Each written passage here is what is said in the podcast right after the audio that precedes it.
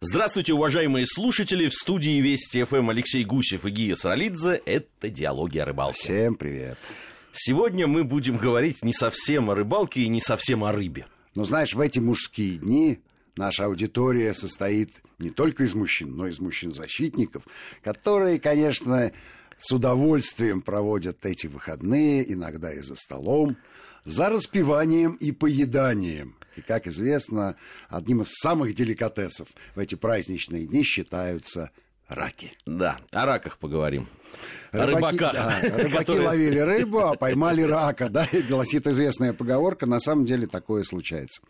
А рассказ из собственного детства. Пошел в школу и тут же перестал туда ходить, потому что то ли корью, то ли ветрянкой заболел. И отправили меня в поселок Кратово. В свое время до войны у деда была там дача, потому что писательские дачи. Дед был писателем. После войны э, дача это не стала по каким-то причинам, но э, любовь к этому месту осталась.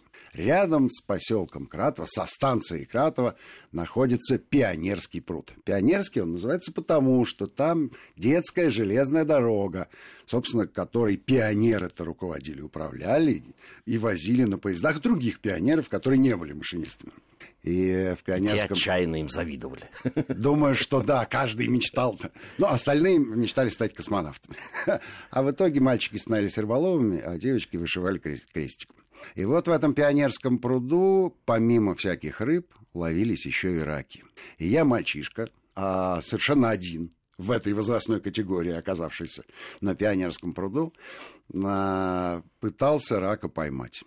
И мне это один раз удалось. И я притащил его домой. А судьба э, дальнейшая мне как-то не запомнилась, потому что пиво мне тогда не наливали. А, ну и с одного рака какой навар. Но тем не менее, вот осталась у меня эта история в памяти. Могу сказать, что неоднократно после этого я ловил раков, где только не, не ловил, если честно. Но если ты помнишь э, Минги-Чарурское водохранилище в да. Азербайджане, где мы с тобой были, а мальчишки ловили раков э, и радостно позировали перед камерой. Но, в общем, не только там, а на границе с Дагестаном речушка совсем мелкая, по щиколотку. И мальчишки... Да, ну, в Линкоране мы были.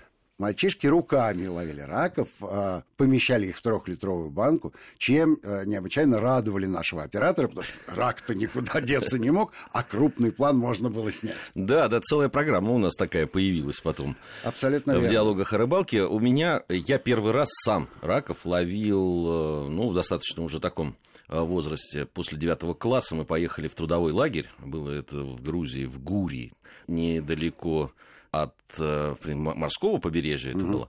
Ну, там пару часов надо было ехать, там ну, меньше.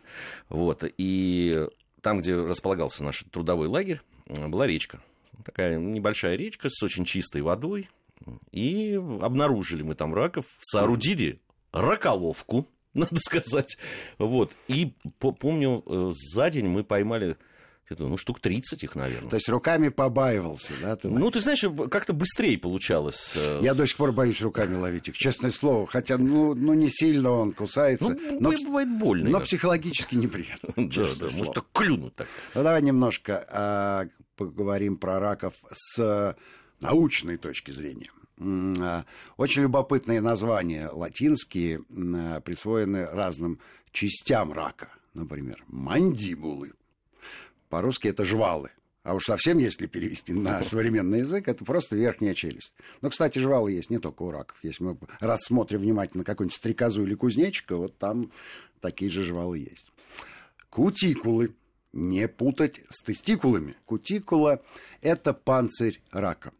Собственно говоря, э, позвоночника у рака нет и все мышечные ткани крепятся вот как раз к кутикулу. Да, вот кто едал раков, они-то прекрасно те знают, знают анатомию рака. Те, что кутикулы надо снять, и тогда появится вот эта вот съедобная, съедобная часть. Кутикула состоит из хитинчика, причем хитинчик, он многослойный. Верхний э, с э, вкраплениями извести, то есть он покрепче, да, а нижние слои, они помягче. И понятно, что когда рак растет, то он меняет одну кутикулу на кутикулу большего размера. И чем рак моложе, тем чаще происходит линька. Собственно говоря, с этими э, периодами в жизни рака связано и разрешение на его вылов.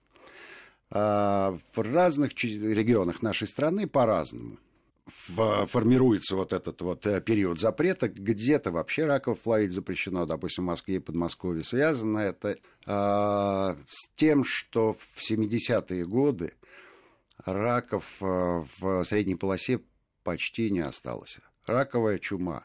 То есть к человеку это не имеет отношения. Есть такое заболевание, которое, ну, в общем, как и бубонная чума у человечества, которое выкашивало целые города. Так и вот раковая чума это, она выкосила поголовье раков, э, а запрет остался вот с тех пор, и уже вот 50 лет нам раков практически ловить нельзя. Раков ловить нельзя, но при этом они есть. Они есть. Потому что очень много они сейчас есть. питомников разводят они раков, есть. продают ну, это. Рак популярный товар, что уж тут говорить. Ну, популярный. Вот. А народная молва говорит вот о чем. Раков можно ловить и есть а в те месяцы, в которых в названии присутствует буква «Р». Рак. Да. А если нет такой буквы, то э, будь добр, оставь рака в покое, пусть он размножается, пусть он линяет, и э, э всячески э, свое поголовье увеличивает. Кстати, линька раков – это довольно стремительный процесс то есть минут 10-15 и все, и он переоделся в новую кутикулу. Ну и дальше начинает расти и размножаться. А раковая шейка замечательное совершенно словосочетание, ничего общего с шеей не имеет, потому что шеи у рака И нет. с конфетами тоже, кстати. Да-да-да-да-да. В принципе нет. У него голова-грудь, что говорит о том, что это один совершенно орган, и для шеи там просто не находится места. Вот. А шейка – это хвост. Хвост рака а, считается ну, может быть, это остроумная версия, но тем не менее, а, поскольку он движется задом наперед, то вот это и шея. Где при этом голова, куда она делась, остается загадкой. Но это самое, самое, самое, если с кулинарной точки зрения, деликатес. Да. Многие, правда, любят именно э, мясо, которое вот находится в клешнях в клешнях, и, и еще под а, панцирем головогруди есть печень. И вот а, а, ценители говорят, что нет ничего вкуснее, чем вот эта вот часть. Печень нет или нет, остается загадкой, но по, по внешнему виду похоже. Ну, рак, конечно, сильно отличается по строению от человека, поэтому у него печень может находиться где угодно. Вообще, с кулинарной точки зрения, выдающихся, конечно, э, вкусовых качеств мяса у рака. Я люблю его больше, чем там деликатесных крабов, если честно. Мне кажется, что оно нежнее, вкуснее. Вот правда. Это вот моё, моя точка зрения.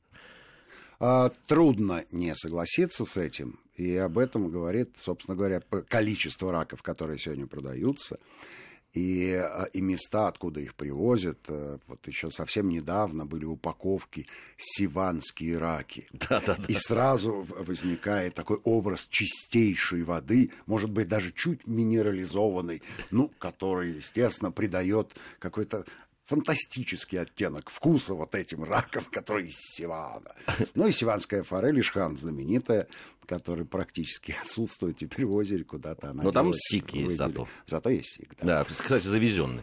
Да, и он там прижился. Но вот раки, конечно, местные. По поводу сиванских раков, очень смешно, в свое время в Фейсбуке э, Сергей Минаев, э, мой приятель, значит, выложил картинку и сказал, вот раки, говорят сиванские. Кто знает? Я говорю, ну, если они носатенькие, то точно сиванские.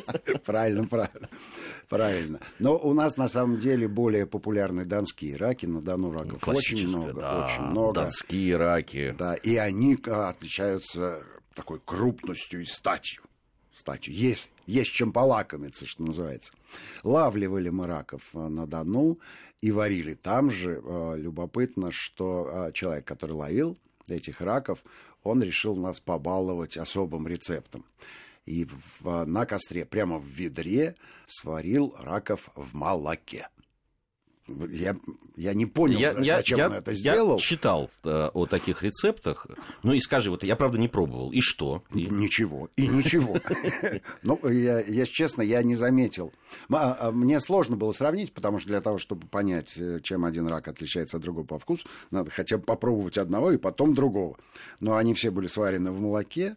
Молоко так свернулось э, неаппетитно. В общем, на картинке, мы же снимали программу, там, на картинке они выглядели непрезентабельно прямо скажем. Но по вкусу отличные раки и такие э, правильные, они по размеру очень э, удобные для еды. Скажи, так. а вот э, раки в зависимости от того, в какой речке, в какой воде они водятся, они отличаются по Конечно, ты заметил? Вне всякого сомнения. Ну, смотрите. Я-то знаю, ну, надо же спросить. Давай. Тут все очень просто. Рак э, – падальщик по образу жизни. И понятно, что он, поедая эту падаль, конечно, вбирает в себя вкус всего, что находится в этот момент в реке. И если мы говорим про раков средней полосы, все они без исключения пахнут тиной. И, и, и избавиться от этого запаха можно только если сварить их в пиве и потом лимоном обильно, лимонным соком обильно сдобрить. А вот если говорить про Нижнюю Волгу, где вообще вкусовые качества и рыбы-то отличаются в лучшую сторону, то там раки э, абсолютно чистые, очень вкусные. Невероятно вкусные. Очень вкусные. Вообще очень по хорошо. вкусу они мало чем отличаются от донских, если Но они честно. Рядышком, Я ем если честно, регионально-то они, да. они совсем рядышком. И э, нижневолжские раки прелестны, просто прелестны. И их много там, и если не лениться, то можно просто своими руками наловить, при, при этом а, руками в переносном смысле ловят их сеткой. То есть, если растянуть э, такой бредень и зайти вдвоем а, в какой-нибудь там култук, ерик или, или лучше э, ильмень, то есть это закрытый водоем, который остался после разлива весеннего реки, то там раков э, всегда в изобилии, обычно, ну так вот, максимум по грудь там глубина, но, естественно, дно такое не очень приятное, желательно в кедах ходить, такое наилистое.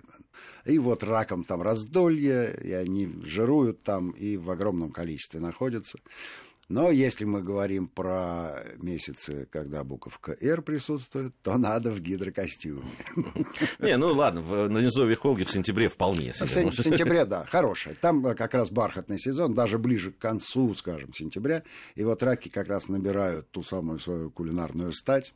Скажи, в самом соку. Вот, э, бредень э, такой да. специальный, есть раколовки, причем разных абсолютно раколовки форм. есть, конечно, раколовки есть, и, и собственно, раколовками-то мы и пользовались на том же Мингичиуре проверяли раколовки, большие сетки, на дно которых укладывается э, что-нибудь протухшее.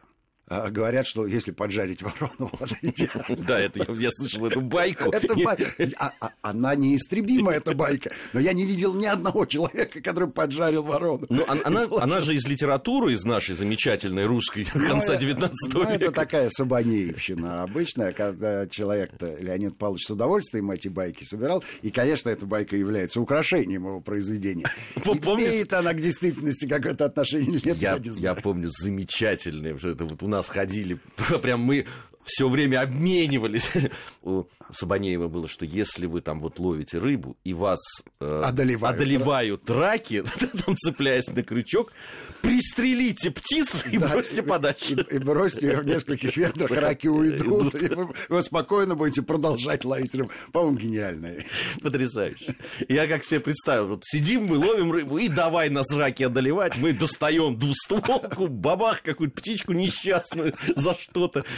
Да, это, конечно, вот у Сабанеева замечательный. Ну, молодец, он молодец. Надо отдать ему должное, что он до сих пор э, питает нас своими историями и рассказами.